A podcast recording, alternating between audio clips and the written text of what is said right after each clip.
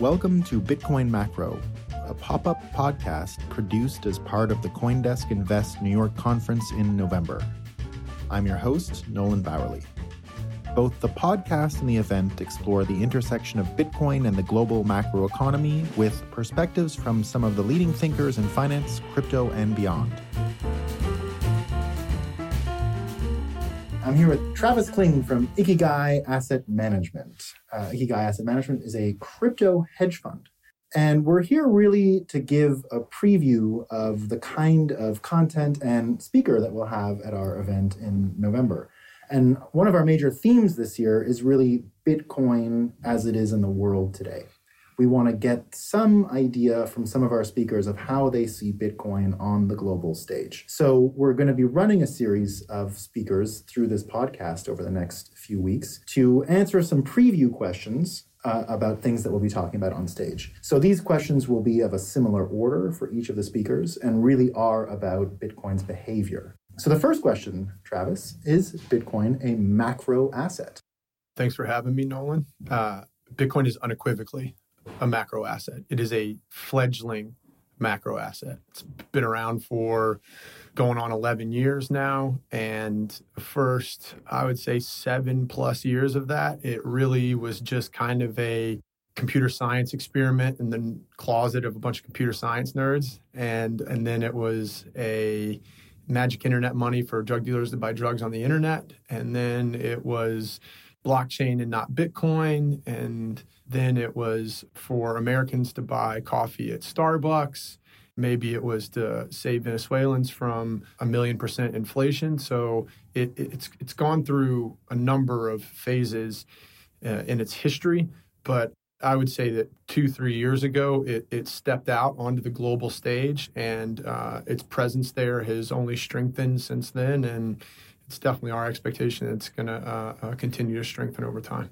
So, as you see some of these movements, global uncertainty, we see this sort of perhaps what people have called a deglobalization of, of the world with a lot of these trade war issues. Do you see Bitcoin? So, you've got sort of a main stage of macro assets within that. Is Bitcoin in the wings waiting to come on stage? Is it actually on stage and maybe in the background? Uh, where is it in that scene? Is it is it right in the main stage already and no one knows, or is it in the wings? Is it a background singer? Uh, where is it? I think it's a baby X Man. baby X Man. That's what I think it is. So the, the, the X Man being the mutation part of it, and stronger than everything else, yeah. but but still a baby. So so so a baby X Man, mm-hmm. uh, a normal person could probably walk over and push on a baby X Man, and it'll tump over, and, and and maybe it'll even cry a little bit but uh, it's pretty clear what it's going to be when it grows up. I, I, like that. I like that assessment. And, and, would you say that the grow up part is really sort of Lindy effect uh, aspect, that the length of time that it's around? Um, does that make it more like gold because it's survived? Lindy effect definitely matters. Seeing these booms and the boom and bust cycles matters. The amount of people paying attention to it as it booms and busts, I think, definitely matters because I, I think 2017 ushered in like that brought Bitcoin to to the global stage, and it ran up 13x in calendar year 2017 and it went down 73% in calendar year 2018 and you know when we were sitting here in, in mid-december of 2018 there were a lot of no coiners that were feeling really vindicated right and there were a lot of RIAs that had their clients banging down their doors, telling them, why am I not in this? Don't I need to get into this? Uh, everybody was feeling very vindicated, right? And then just like that, it's up 160% year to date and is the best performing asset class uh, by a wide margin. The expectation is for that to continue. And I think that uh, the way that that continues to play out over the next couple of years is, is, is pretty unequivocally heading in the right direction. And now that there are more and more eyes on it, then we've got more and more, you know, potential people that have now done the work and are and are ready to invest. So you had mentioned uh, a note about Venezuela. Is Bitcoin a safe haven asset? Is this something that can be used? uh, in instances where where there are this kind of trouble, is there a larger is there a larger scenario than the ones we're always talking about about Venezuela? Is can this be used for for what's going on in Hong Kong, for example? by safe haven asset, I mean, is this something that really is a manipulatable or, or maneuverable instrument right now for a lot of these people? Is it accessible to them? Yeah, like like we talked about a minute ago, Bitcoin's gone through a bunch of phases in its life, and I think that that sometimes people get confused about literally what is Bitcoin, and and so uh, I always like to take the opportunity. Bitcoin is a non-sovereign hard cap supply, global, immutable, decentralized, digital store of value, and that's a lot of adjectives to throw in front of there, and uh, but each one of them is important, and it is a hedge against monetary and fiscal policy irresponsibility from central banks and governments globally. Now, Bitcoin is undoubtedly a risk asset today, and it acts as such. Um, it is not. It is not a safe haven asset today.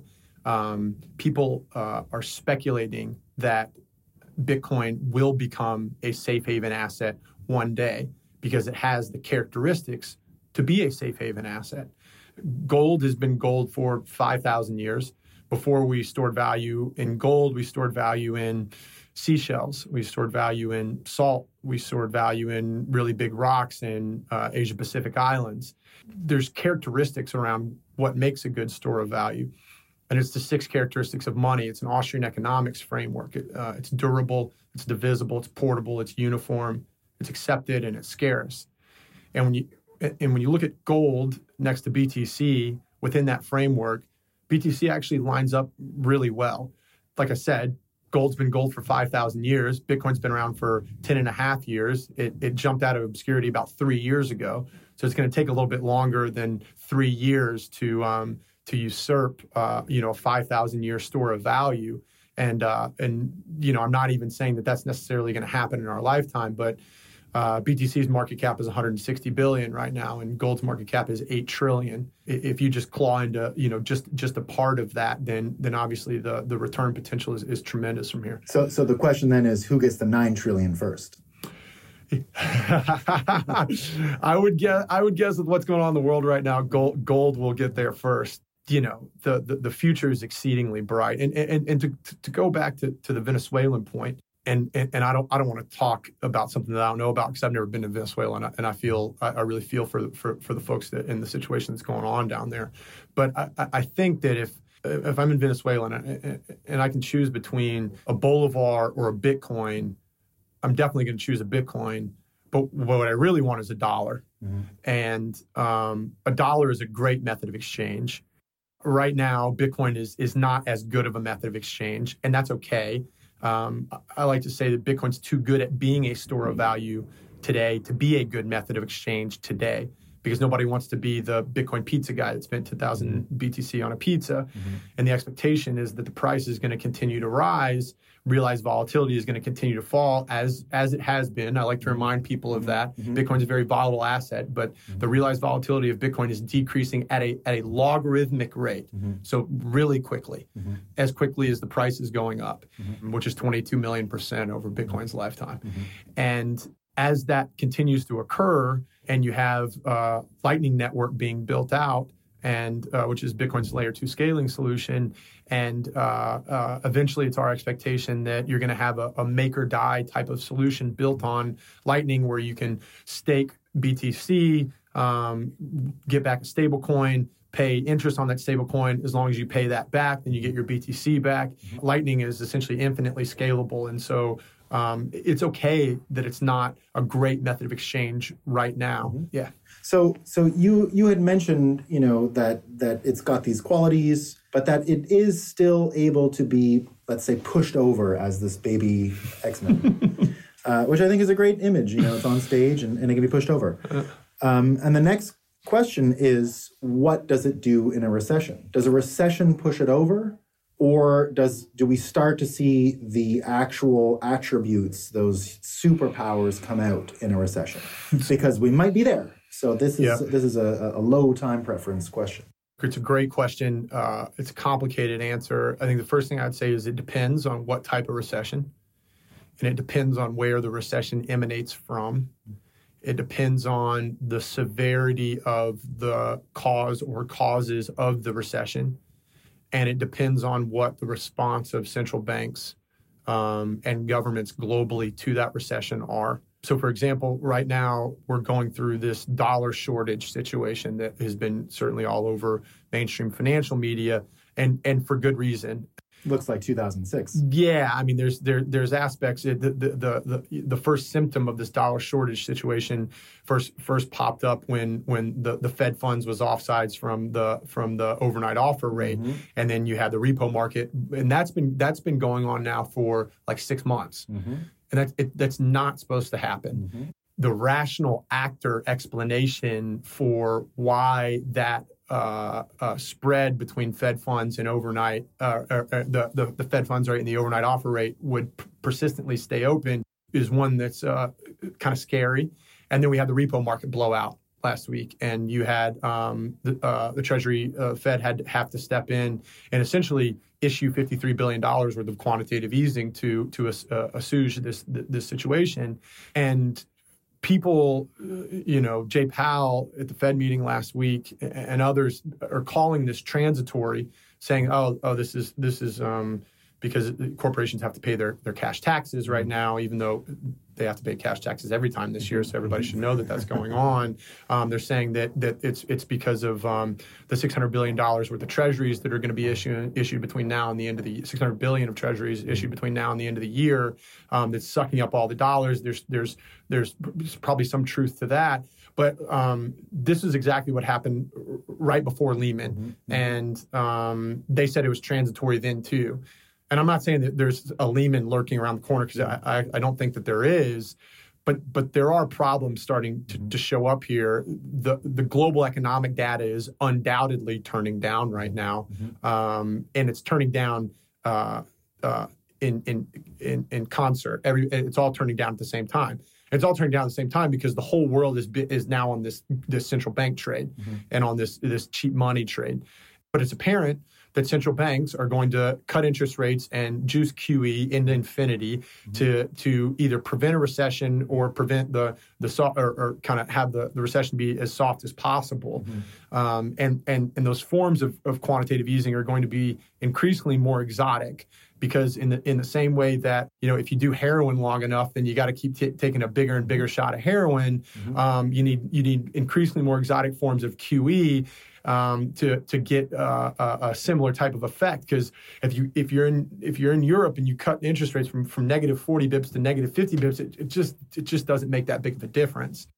Yeah, they're not going to they're not going to change their habits all of a sudden. Yeah, and so so if there is a big liquidity squeeze mm-hmm. um, that kind of uh, you know immediately kind of kicked off the, the, the financial crisis last time around. Financial crisis it wasn't like Lehman didn't go down because of subprime. It went down because of the overnight lending market, mm-hmm. mm-hmm. and and there was liquidity crunch. It was sub subprime was sort of the the the skeleton in the closet, but but it's it was the the, the overnight market repo markets that, that really caused this. That's what made it irredeemable. Yeah, and and um, and so if you have some kind of liquidity squeeze like that again that kicks off uh, you know another recession yeah it's my expectation that bitcoin price will go will go down in that.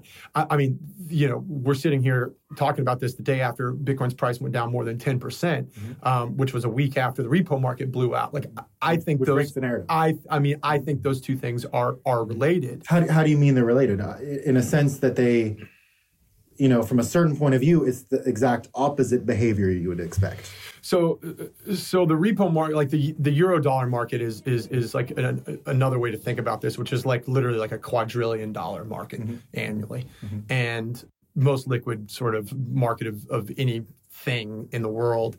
And if, if you if you throw a big rock in the middle of a pond, how far do the r- ripples emanate? They ri- they ripple all the way out, mm-hmm. increasingly smaller ripples. Mm-hmm so if you throw a wrench in the quadrillion dollar euro dollar market, um, how far do the mm-hmm. hiccups, mm-hmm. you know, spread? Mm-hmm. And uh, the 30-day circulating supply of Bitcoin is $15 billion. Mm-hmm. So how small does the ripple of the mm-hmm. global liquidity market have to be mm-hmm. to, um, you know, send the $15 billion of circulating supply of BTC, uh, you know, down 10% on any given day. It just doesn't take much. There was a chart I think that you mentioned to me a little while ago about the hodl waves along that line, which was look how what Bitcoin is actually available out there because you've got all the hodlers, and they have this bet, and they've had this bet for a long time about uh, the extinguishment of power of central banks, and that that will be a trade, and that the the, the, the global traders are coming to bet against the banks. Um, so you mentioned this HODL chart. Uh, and, you know, how, how do you use this HODL chart to see what's going on and, and to really understand Bitcoin's liquidity in this in this instance? Yeah, so so we like to look at, at, at just overall trends, and we look at how much BTC has moved in the last one day, in the last seven days, thirty days, ninety days, six months, one year, uh, three years, and five years. And you know, a, a, gentle reminder that there's like two and a half million Bitcoin that have never moved before, mm-hmm. right? And so the the all Bitcoin in existence is like 18 million, but like two and a half million of those are, are probably lost or they're Satoshis. And I don't think he's moving them anytime soon. Mm-hmm. Um, and you can see trends. There, there's really interesting trends in terms of, of periods of accumulation and then periods of distribution in terms of, of old coins not moving for an extended period of time and then moving. And uh, the bottom line is that if if you're if you're seeing you know older coins stay put then the price really can't go down all that much because you're just continuing to take new coin that is in sort of uh, uh, loose hands and transferring it into stronger hands that understand the potential and the promise of Bitcoin mm-hmm. and aren't going to sell them for three thousand dollars a coin, for mm-hmm. example, in, in mid December. And so there's lots of derivations of work that we do around HODL waves, and and the the uh, we also talk about uh, days destroyed, Bitcoin mm-hmm. days destroyed, which mm-hmm. is the the sort of opposite side of of HODL waves, which is. Um, you know, if I buy one Bitcoin, hold it in my wallet for a year, and then I send it to an exchange, on that day there are 365 Bitcoin days destroyed, right? Because you stacked up, uh, you held the Bitcoin for a year, and then you moved it. And the beauty of the blockchain is that every single Satoshi you can track like that, uh, you know, in real time. Mm-hmm. mm-hmm. Uh, and so for a uh, for a naturally analytical guy like myself, that, that there's a whole host oh, of, of really fun analysis it's, you it's can do. It's a dear diary. Yeah, yeah, it's, it's great. diary. Um, so I want to go back a bit to the what we were talking about just a, a, few minutes ago about the quantitative easing and and that large trade that the central banks are are asking everyone to make. Um, you know, it's always been my my opinion anyway that Satoshi Nakamoto took the Japanese pseudonym in order to say and have a type of authority that I know what happened in Japan in the 90s and the lost decade and the, and the negative yield and, and, and all that stuff. And basically, you know, wagging his finger to America and the rest of the world to say that you're now in this boat. You now have a, a, completely weakened central bank that doesn't actually have the levers to pull any longer. They they will, they will fall into the cycle of of perpetual QE. Um, is that sort of a, a? I'm not saying you have to subscribe to the Satoshi Nakamoto mm-hmm. 1990s tying it into Japan thing, but is that what you're seeing? Is it is it basically that that that the levers are broken, and this is the trade to make because this power is gone? I, I had never thought about the, the Japanese aspect of it. It makes a lot of sense. It, it strikes me as, from what we know about Satoshi, it strikes me as the kind of thing that he would do.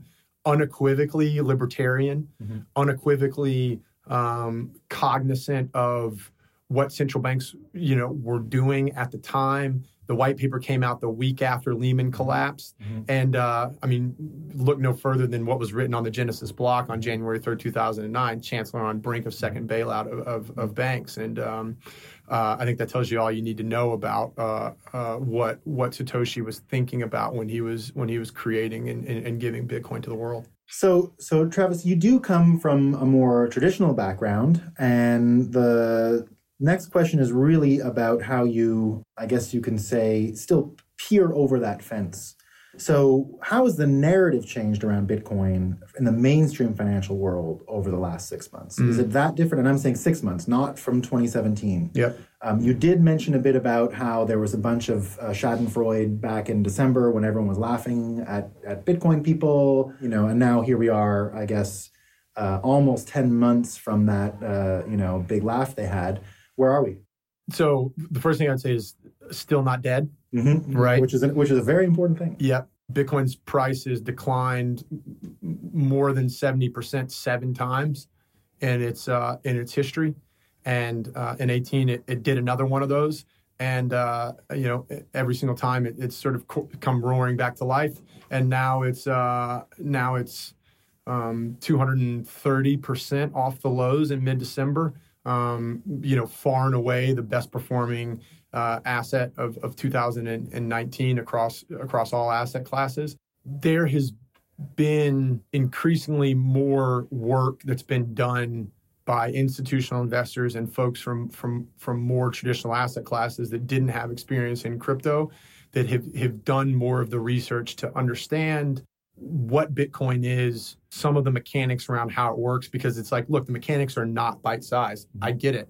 I knew nothing about cryptography before I jumped into all this. Mm-hmm. I knew nothing about computer science before I jumped into all this mechanism design, game theory, sociology, governance. There's look, there's a lot of things that you have to you have to think through. Deep uh, talent stack. Yeah, uh, yeah. I mean, it's just it just it, it encompasses many things, and so you, are not gonna you're not gonna bang out three 30 minute blog posts and get it right. You're not gonna listen to one podcast and and and get it.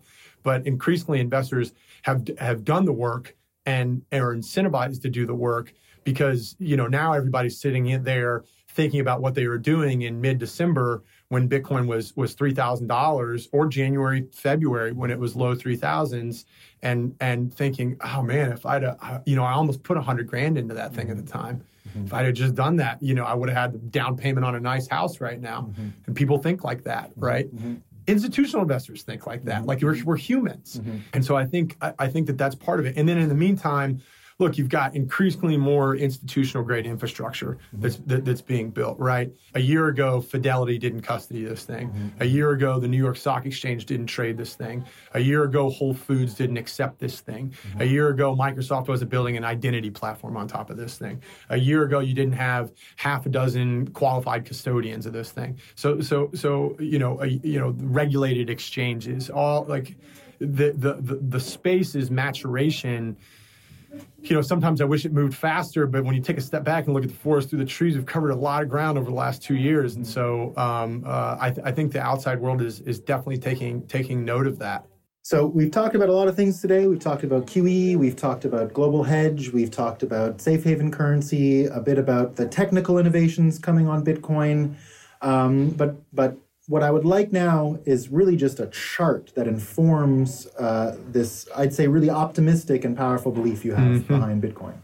Yeah, so my, my, my chart is the chart of over the last year of uh, the price of gold, the price of the offshore, offshore renminbi, and the price of Bitcoin, mm-hmm. uh, which which moved um, pretty much in tandem until um, a little over a month ago, and then BTC um, has, has, pulled back while gold and and and the renminbi have have, have shot up higher. Mm-hmm. And the the safe haven store of value digital gold. I've heard some macro investors call Bitcoin high beta gold, mm-hmm. which I think is like an interesting way to sort of think about it. Mm-hmm. And there's been a disconnect over over the last um, uh, six weeks or so. And, and and and why is that disconnect happening?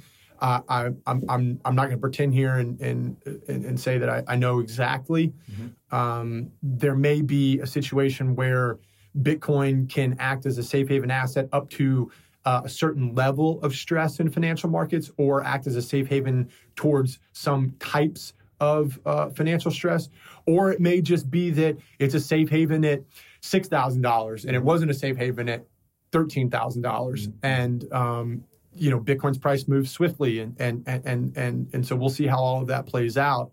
Um, but but I think you know I could throw negative a- aggregate.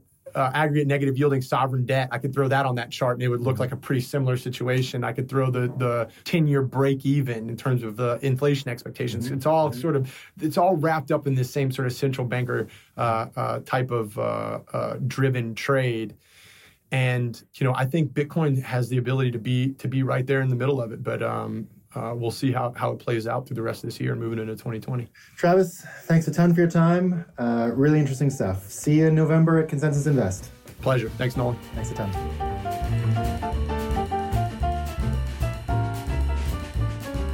Enjoyed this episode? I'd like to personally invite you to come to Invest New York in November The event features not only the speaker you just heard, but an array of other amazing thinkers. Visit Coindesk.com and click events or simply follow the link in the description. Thanks for listening and see you in New York City.